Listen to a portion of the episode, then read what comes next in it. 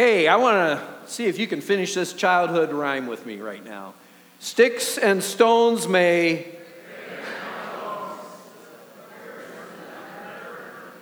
You can do better than that, can't you? Let's do this. Sticks and stones may. Now that is a bunch of baloney, isn't it? Can I just talk like a farmer for a bit here? that is not true. Sticks and stones, in fact, can, especially when you get older like me, uh, cause you to fall, maybe break a bone, but so can words. Words can break a heart, words can destroy a life. And so today, King Solomon in the book of Proverbs is going to warn us about our words. He's going to teach us that a wise guy or gal watches his or her words daily. They guard their speech and what comes out of their mouth. King Solomon today is going to challenge us to control our tongues. Tough assignment, huh? To control our tongues. And he's going to do it by sharing with us 12 bits of wisdom. Yeah, you heard me right. 12 bits of wisdom concerning our words. And the first one is this, and I really want to encourage you to write these down today. The first one is this words are powerful. Open your Bibles to Proverbs chapter 12, verse 18. And I really want you to use your Bibles with me today. Uh, I know the, the verses are going to be on the screen, and we appreciate that, but you know, there's just something powerful about reading from the actual Bible. Because that, that ought to have authority in our life, shouldn't it? And so today we're going to try to use our Bibles as much as possible. We're actually going to cover a multitude of verses. But notice how this verse begins. It says, There is one whose rash or reckless words are like sword, sword thrusts, but the tongue of the wise brings healing. There is one whose reckless, rash words are like sword thrusts, but the tongue of the wise brings healing. Now, we need to ask a couple questions this morning. What are rash, worthless, or restless, reckless words? Well, I'd like to suggest today that these are words that you and I say without thinking. They're impulsive words that aren't checked by the fruit of the Spirit called self control. And you are especially likely to speak reckless, rash words when your defenses are down, such as when you're tired, stressed out, irritated, frustrated, feeling put out, feeling used, feeling ill. For instance, reckless, rash words could be spoken by a dad. Suppose a, suppose a dad is trying to fix something in the house this week, and he sends his little son to go get a tool for him, but a few minutes later, the son returns without the tool. And the father instantly snaps and says, Can't you ever find anything? Those are reckless words, aren't they? Rash words like, like a sword, and they wound the child's spirit. But this verse also talks about healing words. What, what are healing words? Healing words, according to this proverb, 1218, are wise words. They are words that are carefully chosen to meet the need of the person hearing them. Wise words or healing words are usually not spoken in haste or out of emotional reactions, but words that reflect God's perspective on a situation. Let's think about that father again that's fixing something in his house and sends his little boy to get a tool for him, but he returns without the tool. Wouldn't it have better if he said, You know what, son, you're usually really good at finding things. That tool must be misplaced somewhere. Let's go and look for it together. You see the difference? The words we speak to each other are really, really, really powerful, aren't they? Let's look at another verse that talks about this. In chapter 18 of Proverbs, verse 21, turn to it. Chapter 18, verse 21. It says, Death and life are in the power of the tongue, and those who love it will eat its fruit. Now, if you think King Solomon is overstating things, just think back on your own life for a moment with me.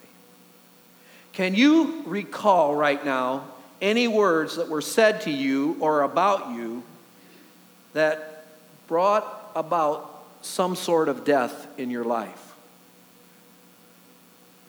The death of a dream? The death of a relationship? The death, the death of your self image? How about words like, you're just average? Or you can't do anything right? Or it's all your fault? Or you're ugly? You're a loser? You're stupid? Now think back again, and this time, can you recall any words spoken to you over time that were spoken to you or about you that brought you life, that gave you hope for the future, excitement about your purpose in life, and made you feel good about yourself? Words like, I believe in you. You've got what it takes. You are so talented, or you're a winner. Or here are some words that were spoken to me when I was just a teenager at church after a youth program on a Sunday evening. This gentleman came up to me and said, Roger, you ought to think about being a pastor. You've got the gift. You've got the gift to teach God's word. And God used words like that to lead me into my life vocation and my calling. You see, whether we realize it or not, there is the power of life and the power of death in the words we speak to each other. Everything you have said this week has either been life giving or death dealing, and there is nothing in between. The tongue has the power to kill, to destroy, to hurt, to maim, and to devastate.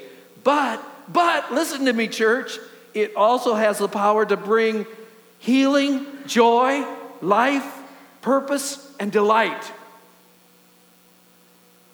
Words are powerful.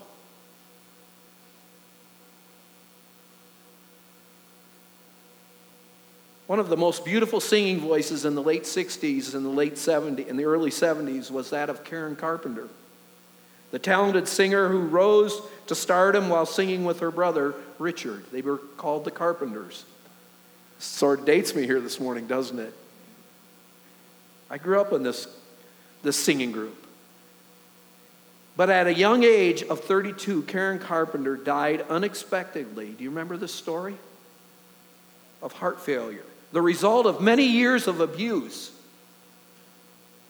of abuse in her eating habits. She had anorexia. And later in life, it took her life. It caused her to die of a heart attack. And nobody really knew why she had this problem till after she died. It seems Karen had once heard a TV reporter refer to her as Richard Carpenter's chubby little sister. And those five little hurtful words became the catalyst that propelled Karen Carpenter down a self destructive path to her death.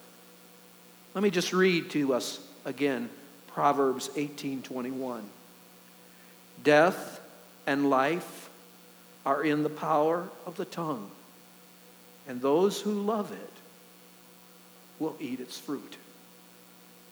Words are powerful. And because words are powerful, King Solomon goes on to say we need to think more. Write it down. Think more. Think more before you speak. Turn with me next to Proverbs chapter 15, verse 28. Now, I don't know about you, but most of my mouth mistakes are made because I simply don't engage my mind first. How about you? I've experienced the truth of Proverbs 12 18, rash or reckless words pierce like a sword throughout my life with people. And so when I say something unkind to my wife Linda, who's sitting over here, it's usually because I've not spent any time thinking about what I should say to her. Instead, I just sometimes, you know, just let it fly out of my mouth. But this proverb, Proverb 15 28, challenges us to think before we talk. Because look at what it says Proverbs 15 28. It says, The heart of the righteous, what, church? Ponders. That means thinks. Thinks before they speak. The heart of the righteous ponders how to answer, but the mouth of the wicked pours out evil things. And so, what is Solomon saying here? He's saying that we need to ponder before we pour out. You hear it? We need to ponder what we're going to say before we let it pour out on others. In fact, sometimes it's best not to answer at all. Turn over to Proverbs 26 with me for a moment. Proverbs 26, verse 4.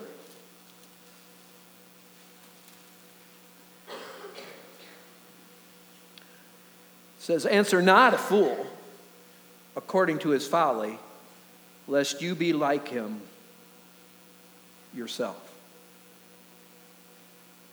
In other words, before you answer, it's good to hit the pause button. Actually, it might be helpful to get into the habit starting this week to just, you know, take a deep breath so that you can reflect before you maybe respond to what somebody said to you. And so, because words are powerful, think more or think before you speak. And then, number three, talk less. I don't know if you knew this, but our chances of blowing it with our words are directly related to the amount of time we spend with our mouths open.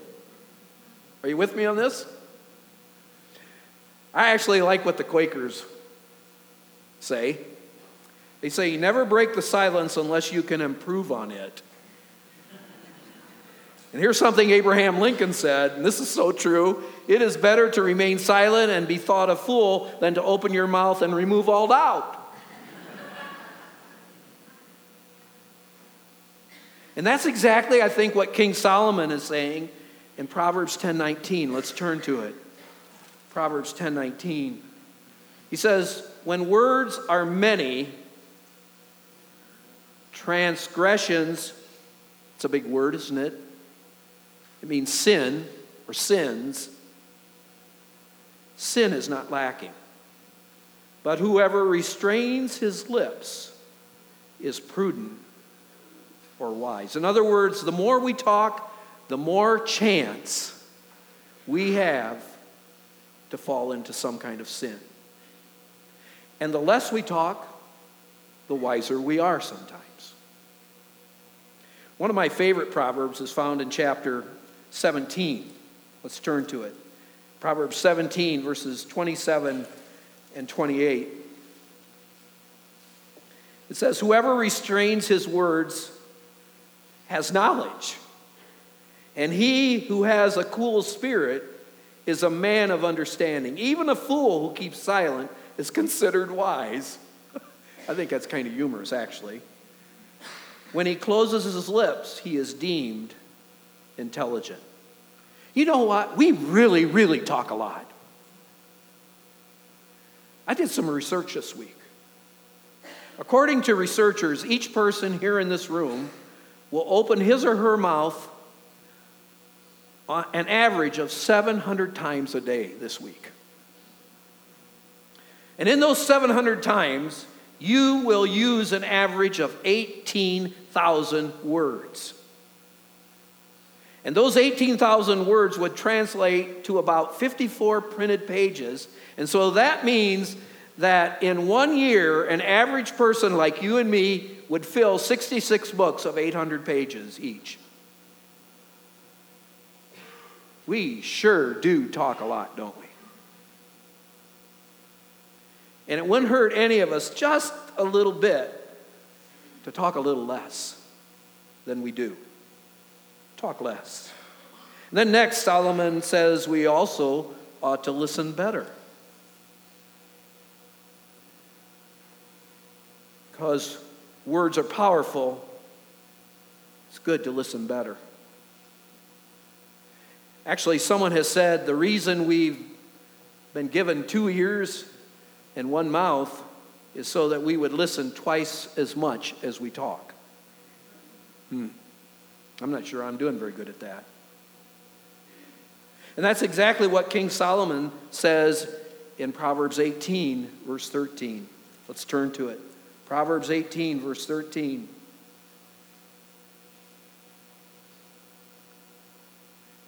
He says here, if one gives an answer before he what? Hears. It is his folly and shame. In other words, it's really, really important that we listen to each other before we speak. Then let's look at still another verse in chapter 29, verse 20. Proverbs 29, verse 20. Again, Solomon challenges us to be better listeners. He says, Do you see a man who is hasty in his words? There is more hope for a fool than for him. Actually, this verse reminds me of something I once heard a preacher say. He said, The best way to stay out of trouble with your words is to keep your mouth shut. It's pretty true. You know, one of my problems, I don't know if it's your problem, is that I'm often, so often, not fully engaged with whoever I'm talking to. Instead of really listening, as they pour out their heart to me, many times I'm formulating in my mind the next thing I want to say, my answer. And consequently, I don't listen very well. But again, Proverbs 18 13 says what? He who answers before listening, that is his folly and shame. You know, one of my goals as a result of this sermon for the rest of this summer is to be more fully present with everyone I'm sharing a conversation with. To be more present, not thinking about what I want to say next, but truly listening, trying to understand what they're saying to me as they pour out their heart to me. To be silent and to listen without ending the conversation before God wants it to end. Maybe the poet said it best. Have you heard this poem? A wise owl lived in an oak. The more he heard, the less he spoke. The less he spoke, the more he heard. Why can't we all be like that wise old bird? Then, next, King Solomon, and this is a big one, challenges us to encourage others. Write it down. That's number five encourage others. And let's turn to Proverbs chapter 12 verse 25. Proverbs chapter 12, verse 25. This is a great verse. It says, Anxiety in a man's heart weighs him down, but a good word makes him glad. Let me just read that again. Anxiety in a man or woman's heart weighs them down But a good word, an encouraging word, makes him or her glad. Now, we all know this, don't we? Who of you have been anxious this week about something? Let's just have a moment of group confession here, okay? You know, this last week and this week, I, I have been working five days at Sauder Historic Village in Archbold. That's, that's my job, my full time retirement job, as well as preparing sermons for you guys. And besides that, I'm, I'm doing a wedding next weekend, in addition to coming and sharing Father's Day with you guys. And to say the least, I'll just be honest, I have been anxious. But my wife, every day it seems, has had an encouraging word for me. A kind word. And it cheered me up, it spurred me on, it lifted my spirits. You know what it did? It caused me to trust God more. It says here, a heavy heart weighs a man down, but a kind word from a dear wife cheers him up. The question is do we have kind words for the people around us? The people around us who have cares that are weighed down by their anxieties. You know, life is heavy, life is hard. But Christians should, of all people, have kind words that lift others up. Let's look next at Proverbs 16, verse 24. Proverbs chapter 16, verse 24. It says, gracious words, encouraging words are like what? A honeycomb, sweetness to the soul, and health to the body. Isn't that a great word picture? Gracious words are like honey from a honeycomb. And for many of you, that's yummy, isn't it? Tasty. How many love honey? I'm not especially a honey lover. I love my honey, but honey from a honeycomb, I'm just not real excited about it. But I know my wife loves it and it's yummy to her. Isn't it great to come upon naturally occurring sweetness?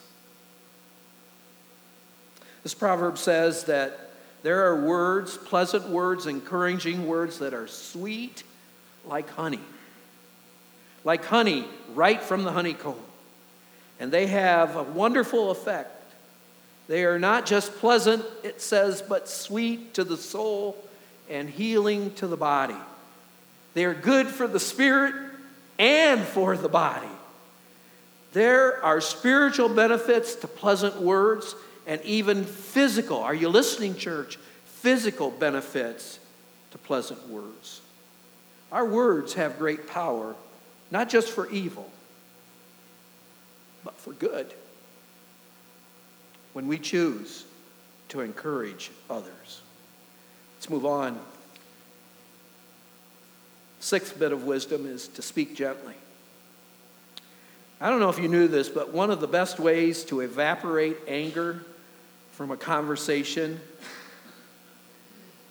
is to work at being calm, to work at being gentle, humble, kind in your response.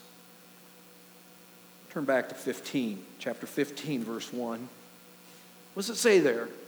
It says, a soft answer, a gentle answer turns away what, church? Wrath. But a harsh word, I'm going to get back at you, a harsh word only stirs up anger. And so the next time you're talking to someone who's, you know, really torqued about something, really, really mad, instead of responding in turn like they are acting, give a gentle answer. You know, work this week getting your points across without, though, raising your voice.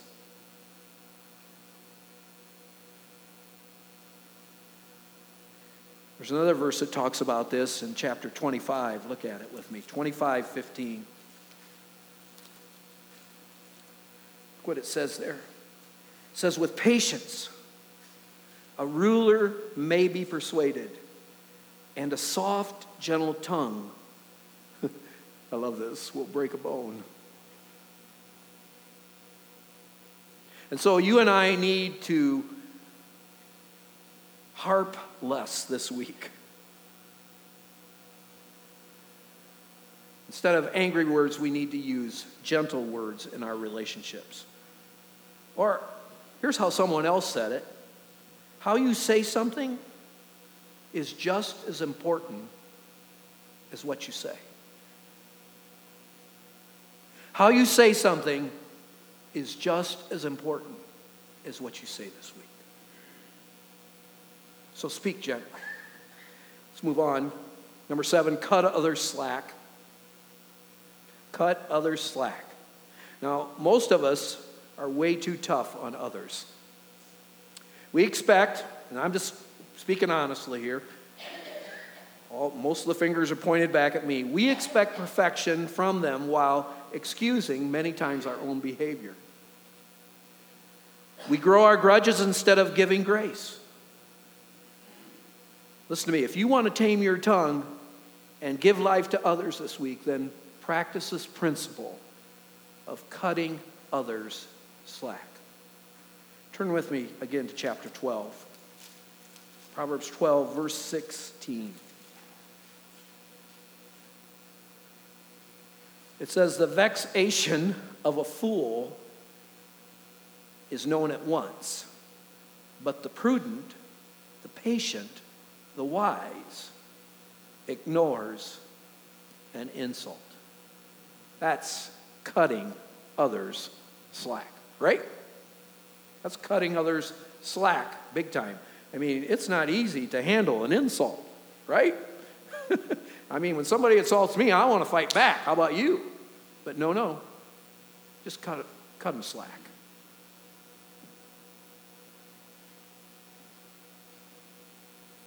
Cut others slack. How many of you have ever attended a family life conference? Any of you? Marriage conference? A few of us.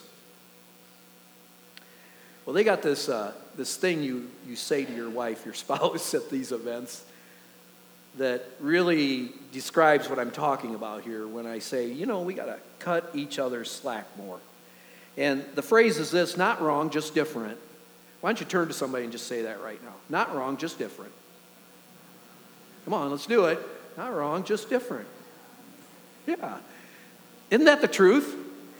So many times we think the other person is wrong, but no, they're not wrong. They just have a different idea, a different opinion, a different answer. And so many times our arguments are about our differences. It isn't really about sin in the other person's life, it's, it's just has to do with our differences. Let me suggest that you begin practicing that phrase in all your relationships. Not wrong, just different. It will help you cut others some slack and in the process provide you with, I would suggest today, much greater relational harmony. In addition, if you're nursing a grudge against someone in the church or in your family or in the workplace, let it go. I want to sing it right now. Let it go, let it go. How's that go? Just let it go. Forgive and let it go. And I say that because of what Solomon says, King Solomon in chapter 19, verse 11. Turn with me to it. He just says, Good sense makes one slow to anger. And it is a glory, and it is his glory to what? Overlook an offense. And so cut each other slack. How are we doing? Number eight, avoid gossip. Let's turn back to chapter 11.